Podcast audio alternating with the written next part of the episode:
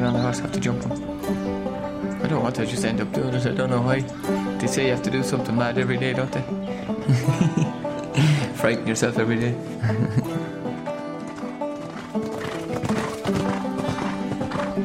I think that they eat, sleep, and drink horses. It's a good point, isn't it? They're born for it. There's a braveness there, or a fearlessness. They just love it.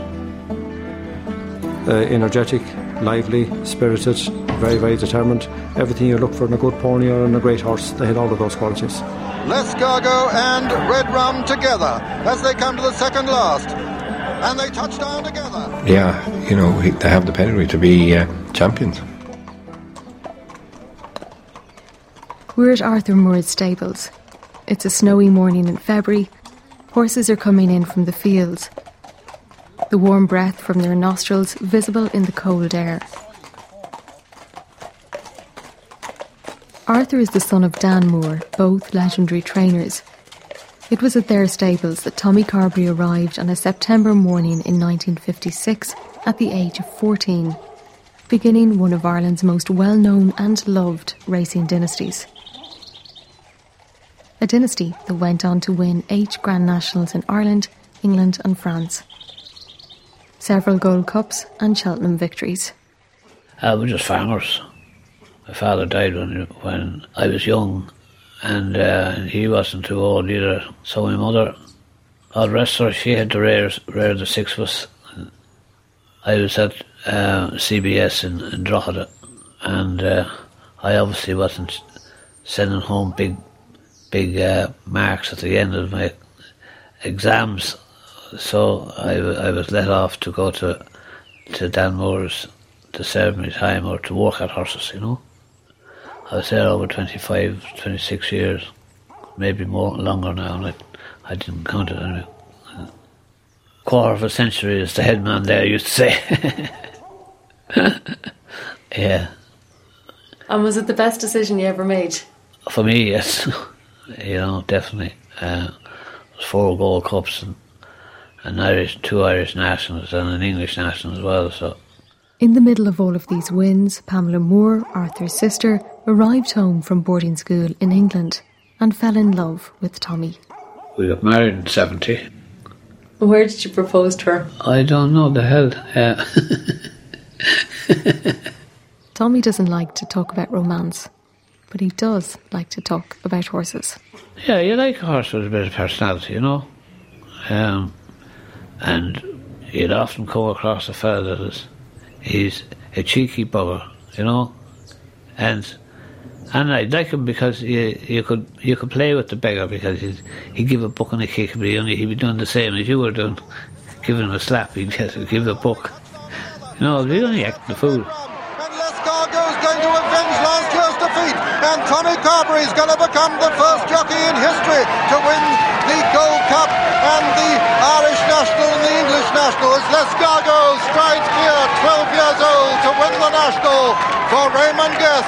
And here he comes to the line, L'Escargot, the comfortable winner of the 1975 National, the little hero who won it last year and the year When Tommy Carberry and L'Escargot won the National in Liverpool, only three of their six children had been born. But over the years, the tape of his victory was played over and over, so often that it eventually unravelled. I used to pretend I was in the, in the, in the national. Let on each jumper was coming, to, I'd be calling them different names like the chair or the beach or uh, the. Here comes the big ditch. Let's get over this one safely. And you'd know all the different horses, uh, Handy Pandy, Do- Boom Docker going out in front, and, and all these horses, and uh, Crisp, and, and uh, obviously Red Rum, L'Escargot, and uh, so you you got into this, and you you knew what was going to happen the next fence, and, and then then you'd forget about it, uh, and two years later Nina would throw it on, and she'd be really interested in it. It was good to watch them. At least we had them anyway to see them, and it's great to see Dad riding as well. I suppose there was a few small saddles lying about, and then someone got a bright idea of t- attaching it to the couch. So Peter used to get up on the on the sofa anyway, and he'd be riding a finish, and he'd be the faller, and he'd fall off, and he'd get back up again, and he'd ride the next one, and he'd fall off that one. So we all had good fun watching it. Peter beating the, baiting the whip off the couch.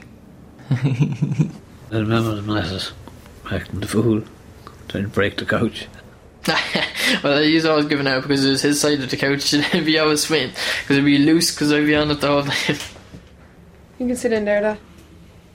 What race do you want to go for next, Dad? Tommy and Pamela Carberry's six children grew up in a dormer oh, bungalow in the parish of Ratoath. I suppose another handicap hurdle. All right. Inside, there's a long, narrow hallway. We'd have to get him checked out first. In the sitting room, old black and white pictures of Tommy's racing days hang to the left of a marble fireplace. Will you give him a jump there next week? Elsewhere, there are pictures of Thomas, Paul, Mark, Philip, Nina, and Peter John when they were younger, I think it's present now that we talk about it, not. all skinny legs, bony arms, and bright t shirts. Always on horses, always with big smiles. Just from Punchestown, he was at. I don't know. I think they're rusty. Outside, there's a small tree in the garden, a horse box out the back, and green fields. Tight cottage one in the Go Hub. It was across these fields and beyond that Paul, Philip, Nina, and Peter John all learned how to ride. First pony I had was Jack. He was a stray that came into the yard. Well, he just landed beside the yard. He was like a tinker's pony. He'd throw you off fairly quickly. He'd run along and then just stop, put his head down, and he'd go flying over his head. When I got a bit older, Paul brought me off a load of places. We got in a bit of trouble sometimes, but we shouldn't really been in the, the land that we were in. So we kind of got a few phone calls that I kind of had to get. I took the phone calls a few times as farmers kind of giving out we were going into their land, but it kind of blew over then after a while. We'd have to dodge the farmers a good bit and be thrown out. We'd have to deny it. Say the hunt was true, it wasn't us. Be riding out every day, come back from school.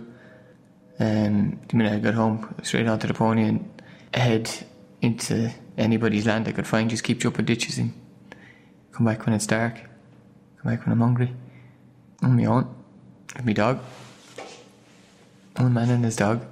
I remember Dad used to collect me from school sometimes when I was very young again. I probably just can barely remember it, but uh, we used to stop for a cup of tea maybe on the way home, and uh, he would have the cup of tea, and then he'd, he'd come out. So, so what do we when you want to grow up? Like you know, so I used to say I want to be a fireman or whatever, but uh, just give, slagging him a bit. But uh, deep down, it was always you would love to be a jockey. The desire was to be a to be a jockey, and uh, for me, I suppose it was it was uh, wouldn't it be great to be a, a jockey just and uh, just to be one and, and have it as your career and every day w- with the horses and riding, going from race course to race course and, and living that sort of lifestyle, and uh, that's what's in your blood.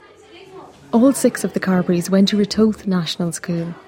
Two of their former teachers, Morris Carney and Claire Donlan. Well, there would be this remarkable vision of was it a pony, was it a Carberry, because they appear to be unified, and you never know when they'd be crossing a hedge or crossing the road or crossing a ditch. But uh, in those years, people going that way were just aware, you know, that today you watch for potholes. Like in those days, you watch for a Carberry leaping a ditch. The Carberries never walked anywhere. They were always going at full speed. I hear them scare them kids, but so loved, just fantastic, fantastic kids at school. When Peter John was in one of our more junior classes, and his teacher was getting a bit concerned that he appeared to have rather strange looking biscuits for lunch.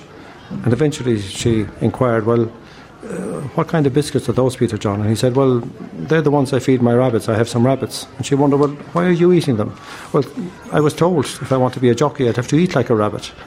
And I've loads of stories on Nina. Nina uh, made it into her school government. She was a minister for sport. She was full of the joys, full of enthusiasm, a leader, so confident, so capable, and just needed to believe in herself. You know, that Nina was always a tremendous achiever, but she had a modesty there that I mightn't, you know, and so she drove herself to achieve it.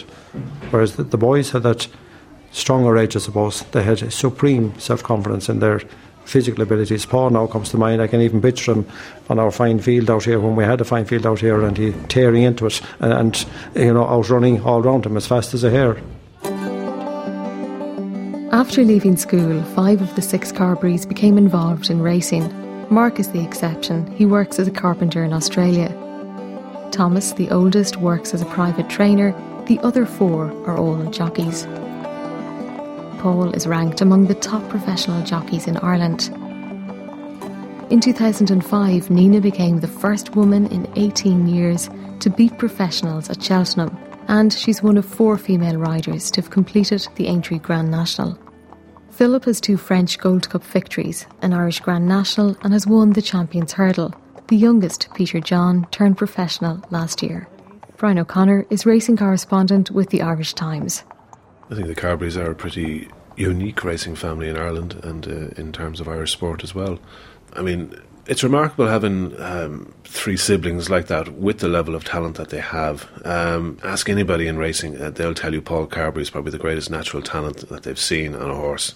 Um, Nina is, is in many ways a, a, replica of him in terms of style. They both ride quite short, both toe in the iron, um, both rely on their balance an awful lot. Um, and it's a fantastic natural balance, and it's it, it's wonderful to watch when it's in full flow. Uh, Philip rides a little differently, but is also a, a hugely nat- naturally talented jockey, as his list of big race victories proves.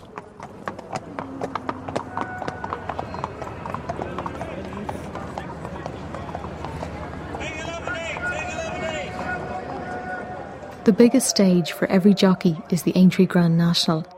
And in 1999, 24 years after he'd won the same race on L'Escargot, Tommy Carberry, now a trainer, had a horse in his yard that he thought could win it. A horse called Bobbyjo. You could call him just slightly under temperamental.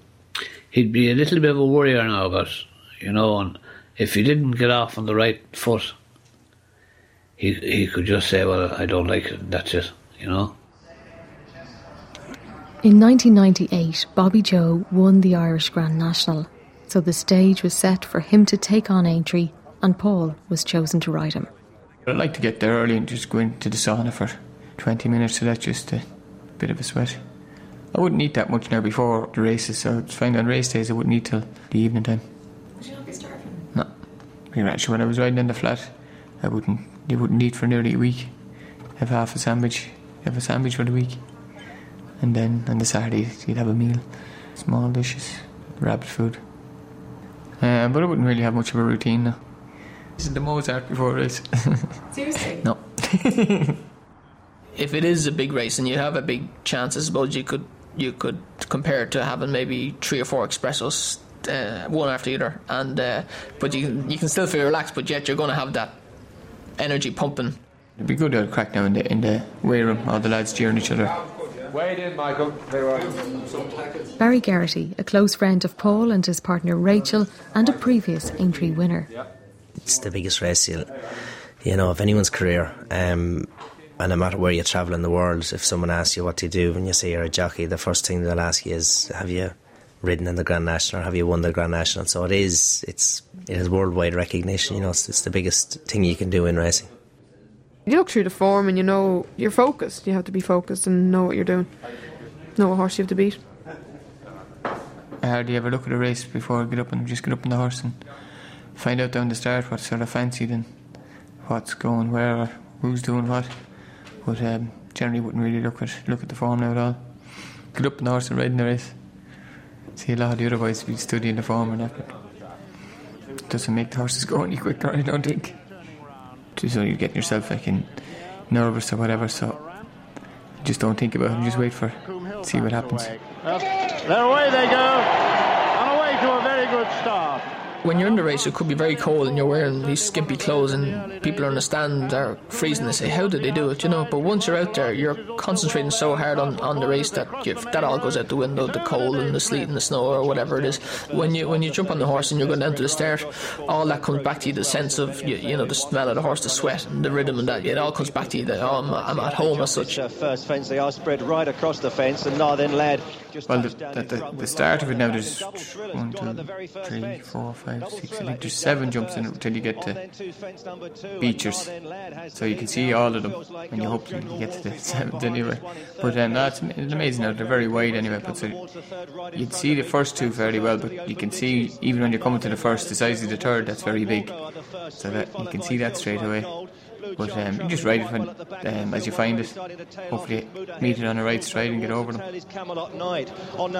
Uh, I wouldn't have seen him until I arrived on the track at an early age of maybe 14 or 15 or 16. But you knew straight away from the time you'd have heard that Tommy's young lad can ride well, or he's another young lad coming along, or Nina rides better than the two lads. And when you see them ride, then you just they, they, they slotted right in. Ted Walsh, racing commentator, trainer, and former jockey, has known the Carberrys for years. He rode against Tommy in the 1970s. He was always a very, very classy sort of jockey. He was a, a flat jockey turned jump jockey. and he had that style about him, and he was he was an instant success, and he was just from a very early age he was a top class jockey, and he only got better as he got older. The bigger the occasion, the better he rode. Uh, Paul is sort of flamboyant, a bit like Tommy. He's carefree. Again, the bigger the stage, the better Paul rides. He rides very, very good all the way through the year, but uh, when the pressure is on again, it never phases Paul. Uh, lovely hands. Horses jump great from. They always jump well for Tommy too, but they even jump better, I think, for Paul. Paul is a very, very natural rider, and horses really jump from and run very sweetly from. He doesn't have to. He doesn't ever appear to have to be over aggressive to get the best out of a horse. And the same applied to Nina. Uh, Nina was a girl into a man's world, but you knew she was a bit special from the first day you saw her ride. She was very stylish. Uh, oh, she's definitely the best of her generation, no doubt. No doubt the best of her generation. No doubt about that. Then came behind them. Baronet was a faller. We've lost Baronet of the faller at the whole way around. They got a great run down the inside the whole way. The brave man's route, they call it. You know, down the inside, there's the drops are bigger. Um, you know, and you need you need a, a really sure-footed horse, and you know, obviously a, a lad who's not going to fall off either. But Paul Paul went the brave man's route and usually does. Um, jumping brilliantly, and I was going past Norman Williamson and he said to slow down. He says it's a long way from home from here. So I sort of took his advice and just stayed in behind. Right behind them is uh, Bobbyjo's in a good place with Eudipe, and they're all safely over that one. Plenty of standing here as they come to the chair fence. And the chair is a formidable fence there in front of the stands. Generally drop themselves a gear when they see it coming up. you know, well, she looks she looks big, and you say you're not going to take a chance of that one now. You know, uh, there's a couple of fences like that on the track, being standing up like a wall in front of you, and you're coming. So you'd have to get yourself ready. Some someone will be thinking about would we whip around and go back to Scotland leading right behind them. It feels like gold. In terms of racing, it's it's always one of the the great questions. You know, how do these guys do it? You know, day in day out, ride over fences at 35 miles an hour, knowing that they're going to get hurt. We were talking people who are, you know, crazy brave, but that's just a fundamental. Then you've got the question of, you know, how do they get so good at it? You know, the real top guys, and that means, you know, no idiot ever got to the top of any sport. You know, there's always an intelligence there in, amongst guys who are absolutely at the top of their game because they wouldn't make it to that level unless they unless they were bright. Um, they are different from the rest of us in that you know most of us would have a, a, a, would, have a certain capacity to imagine what would happen in the worst case scenario. If a jump jockey was like that, he just wouldn't get up on the horse because you know he'd be paralyzed. He'd be, he'd be completely paralyzed with fear. I mean, you just wouldn't do it. So there is there's definitely some kink there that allows them to do what they do. There's no fear. If there is, it's it's hidden very well. These two over one and two, followed by third Brave Highlander. I think Tony McCoy says it all the time. He says uh, anytime a jockey gets injured uh, badly, like he, the first thing he asks the doctor, so when am I going to be back riding? You know, because that's exactly what a jockey thinks. Only by a half a length to Blue Charm. I've been lucky enough. I just broke my collarbone once when I was very when I was starting off. Later on, then I, I fell in Naas one day and. Uh, I was fine, but a horse fell over me and uh, I uh, dis- had a dislocated fracture on my ankle, three screws and, and a plate alongside it now, anyways. But uh, so it's restricted the movement a bit. But apart from that, now I've been been pretty lucky, very lucky. Yeah. Brave Highlander out very wide, and Sam Lee. Then comes Fraser Island, Kendall Jesus, I'll be here a while. Broke my arm, two wrists, ribs, bone in my back, leg three times, I think. Broke all the ribs down here this side and punctured a lung it collapsed so that put me on a machine for a week. Uh, what do you call the things? A life, life machine. Yeah, put you on oxygen or whatever as well. You know. I haven't got too many, thank God. Touch wood. Um, I had a broken collarbone and my metatarsal there. Paul has a lot more injuries now than I. He's probably broken every bone in his body. Yeah, punctured lung, punctured spleen. I think that's just it. Fingers, thumbs. that enough. yeah, but I think like you can't really have fear in you when you're heading out. Like I think everyone has to be clear in your mind and know what you're doing. And I think if fear kind of enters into it, it's not good. Like, I think if if you uh, if you're not enjoying it, something like fear might come into it. Fear is is is, is, is I suppose is a, is a decision. It's a, like if you lose your dedication and focus, um, your fear is going to creep in. But if you have your dedication, your focus, and, and your and your, your desire to win, you're not going to give that a chance, you know. But uh, when you do see you see jockeys around you being injured, killed, um, severely injured, permanently injured, uh, it's something that happens. But you have to respect that uh, it happens in a lot of other things as well. Paul, like Nina, is attached to Noel Meade Stables outside Navan in County Meath. The first time I saw Thomas and Paul was out hunting, and the two of them arrived out on two grey ponies, and um, they were um, two walking demons at the time when they came out first. I, I, I suppose they weren't any more than seven or eight or nine at the time. I'll never forget them. They're, but nothing was too big or too wide or too deep. They had to try everything, and when there was when we were standing around checked they'd be jumping over from one ditch to another one field to another just for the passing the time so there was never there was always action with them there's not one ounce of badness now now they're all tricksters every one of them and like I mean there'll always be um, cracking jokes and whatever, but there, there's not an ounce of badness. Like I don't think you could find a nicer family that you know. No way would do you a bad turn if they couldn't do you a good one. Paul's statement always was that we were for a good time, n- not a long time. And he's right, I'm sure he is. Well, I'm sure that plenty of the stories about Paul have grown legs over the years, but I mean, you, you can't be on a racecourse for any length of time without hearing something about about the man. Uh, I mean, stories about riding horses into pubs and. He was down hunting down the south, and uh, the hunt came into this town.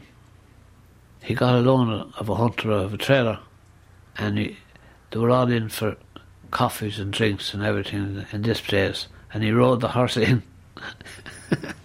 so he, all the people were running for cover and everything. I said, it's a wonder it didn't go through the floor. Oh no, walked it in, walked it up and down. so like he could do he could do something like that in the middle of for a laugh. do you like hearing those stories though? Yeah, I wouldn't like to see him coming in on a horse and you and you enjoying a cup of tea. uh, Would you have done things like that? No, I was very quiet. He takes after his mother.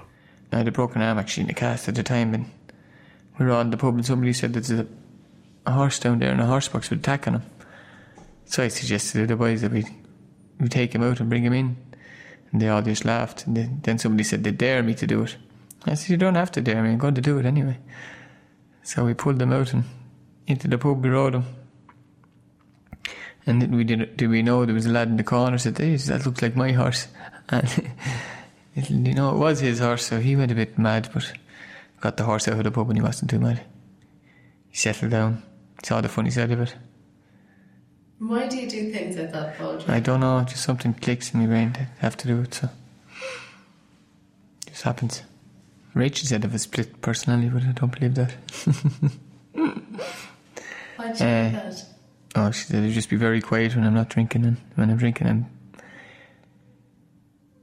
very funny guy, but I'm very, I would be very shy anyway, so. I read something on an Australian newspaper from a few years ago where they were talking about this mad Irishman who whose party trick was to climb out the window of a speeding car, climb over the bonnet of the car, or the roof of the car, and climb in the window at the other side. Now, whether that's true or not, I don't know, but it made it to Australia, which sort of tells something about the, the impact of the man. no, I don't know where that came from. No. Get out one window, in the back window, but it wouldn't go across the top. The lunchtime headlines on Wednesday, the 24th of May. The jockey Paul Carberry has been given a two month jail sentence after being found guilty of an offence while a passenger on an airliner. The general consensus would be that there's no, no mad, badness in the guy at all. Uh, it's just, you know, he gets bored easy. But sometimes it um, veers into sort of dangerous territory, and uh, the incident on the plane uh, going into Dublin Airport was you know, beyond the pale. Uh, you know, I'm sure a lot of people have felt like burning the Irish Times over the years. Uh, to do it at 10,000 feet is a bit much.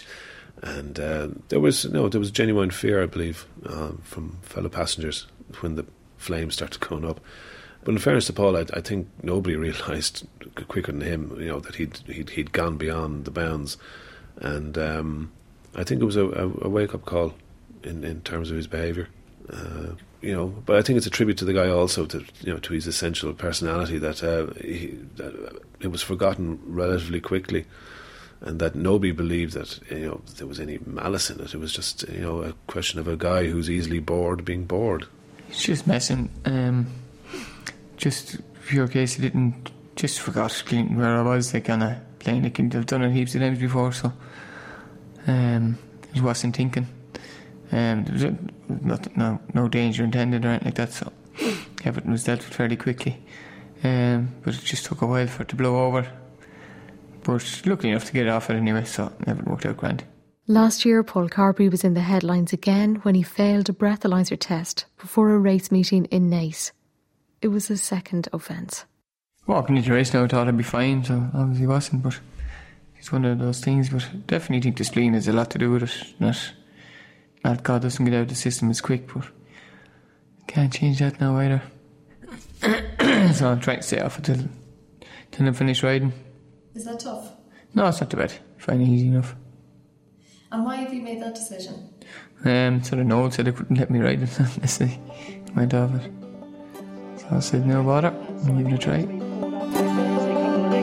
lad who rushed through the top from Blue Charm. Feels like gold well up there too. Bobbyjo there for Ireland. Then General Wolfe, is being given a couple of cracks with the stick there. Sunny Bay runs next, then Addington Boy I'd say now the, the percentage of times that I just looking at green must be a hell of a lot because sometimes we're going along in a race and just all I can see is green because you're only looking at the, at the grass. It's already dum dum dum dum dum. Oh, jump green, green, green. So, um, I would be quite enough that sometimes you get the odd like shouting, looking for a room or that, or wondering how you're getting on. Like in, in the national, you get a few lads talking to you, see how you're going, or some races, you'd ask a lad, are you going well, or find out if he's had enough with sleeve before you attack him. Um, oh yeah, sometimes I've been singing on the track, alright, or during the race. Can't remember what. Oh, I was actually singing to Barry once in Tralee. Barry Geraghty. He was he was on a hot shot. I think it was not sure if it was money on he was favourite anyway. And uh, we turned into the straight and I was pushing my horse. And he was sitting on the bridle, so I started singing, I need a miracle, I need a miracle. And the miracle came true because I bet him a half a length or something, so. Mm, singing to Barry was a sight to note. When you ask around about the Carberrys, a smile comes on everyone's face. Various words are used to describe them brilliant horse people, great characters, modest, quiet, yet wild. They're known for their big smiles, great laughs, and cheeky grins. But what do they say about each other? Dad would be, um, as I said, quiet. Um, he'd be, when you ask him something, he'll tell you all about it, but he's not going to get into a big conversation, you know. So, uh, you know, wouldn't be a lot said. So, so you do listen, um, and what you know, what it is, it's important. And uh, Mum is very, very helpful to us all. Uh, she she would she'd have the same enthusiasm as Dad would in, in, in the horses. They, work hand in hand perfectly. They work very hard, and. Uh, she would be the one if one of us got a fall. She would be the one to give the big roar, hope you know, as in a fright. Paul is more of a uh, is more uh, he's very smart. Like he, would be very good with his one liners and different things like that. But he'd be very quiet as well. He'd be, be pretty similar, pretty similar to Dad. We're all sort of close. Yeah, myself and Nina be very close. Like Would you chat on the phone much? I'd be about the worst person in the world to talk to on the phone. It's just yeah, no, okay. So not too many people ring me up for a chat. um, I'd be closest to Nina, so she's a bit like my clone. She's uh,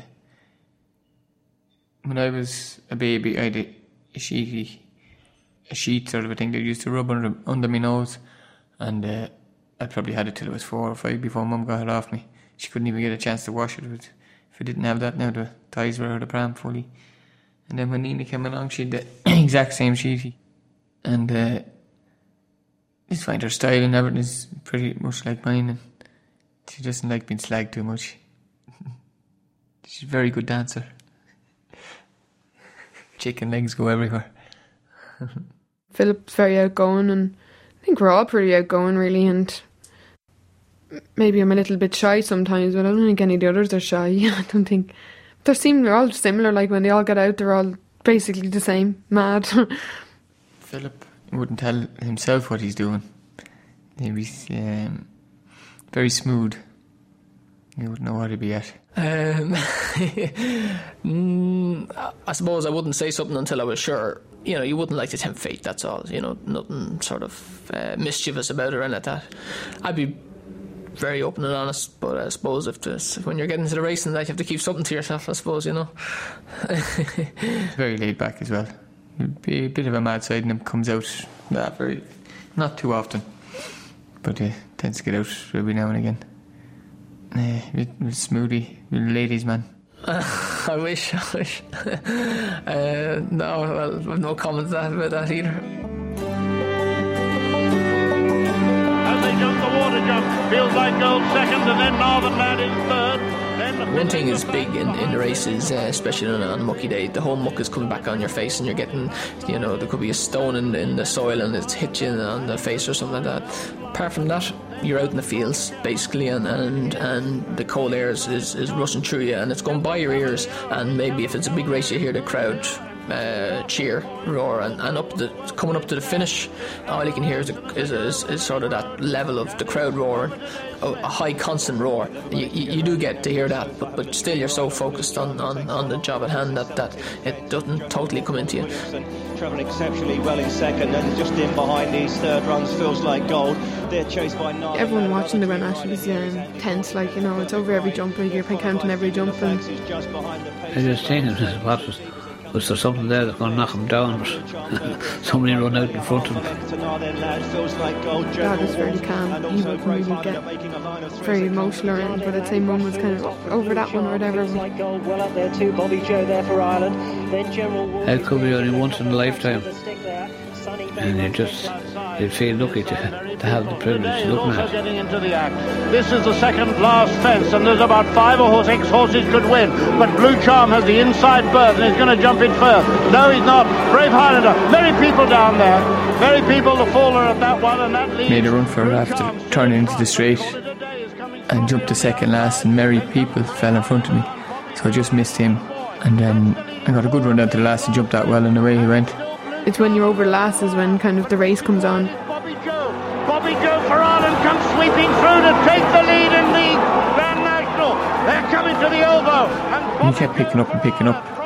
And I got to the elbow, I thought this has to be dream, can't be real. It's single file to the line, and it's going to be Bobby Joe for Ireland, and it's going to be the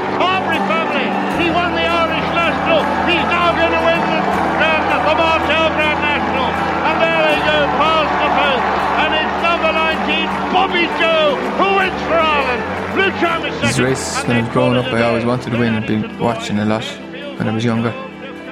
You, you don't just get a mad rush, you just sort of trying to think to yourself, did this actually happen? And then you realise it did, and it's just sort of, that's a great feeling. Brilliant.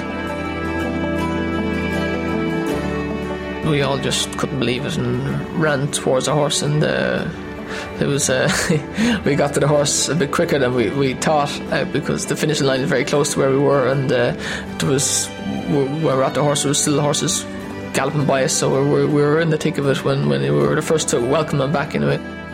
Paul Roden was loads of confidence and sit up there and enjoy yourself you know and he jumped like a buck the whole way around you know if you've won that race no one has anything on you because you, you've shown that as a, as a family, you, like to Paul and, and Dad, they've done it, they've ridden it, and Dad has ridden it and trained it. So just goes to show you, you can if you can do that, you can do anything. So you just keep that in your head. It's a good confidence booster and uh, keeps you going. It was amazing that we hadn't we hadn't won the national for 24 years, and I was the last one that had won it on L'Escargot. And then for Bobbyjo and Paul to win it and Ted and Ruby to win it the following year. I think there's six of them since. But for those 24 years, there wasn't one Irish winner. You'd have to be, you'd have to be proud to, that something went right for a change. when you think of it that way, it was uh, it was um, a huge accomplishment for that, you know, and uh, one that has to be matched. I don't think it'll be very hard to match. You know? No, when you think of it that way, it's it's uh, it's a fairy tale story, really. oh, it was a great day. Like it was like a dream the whole day.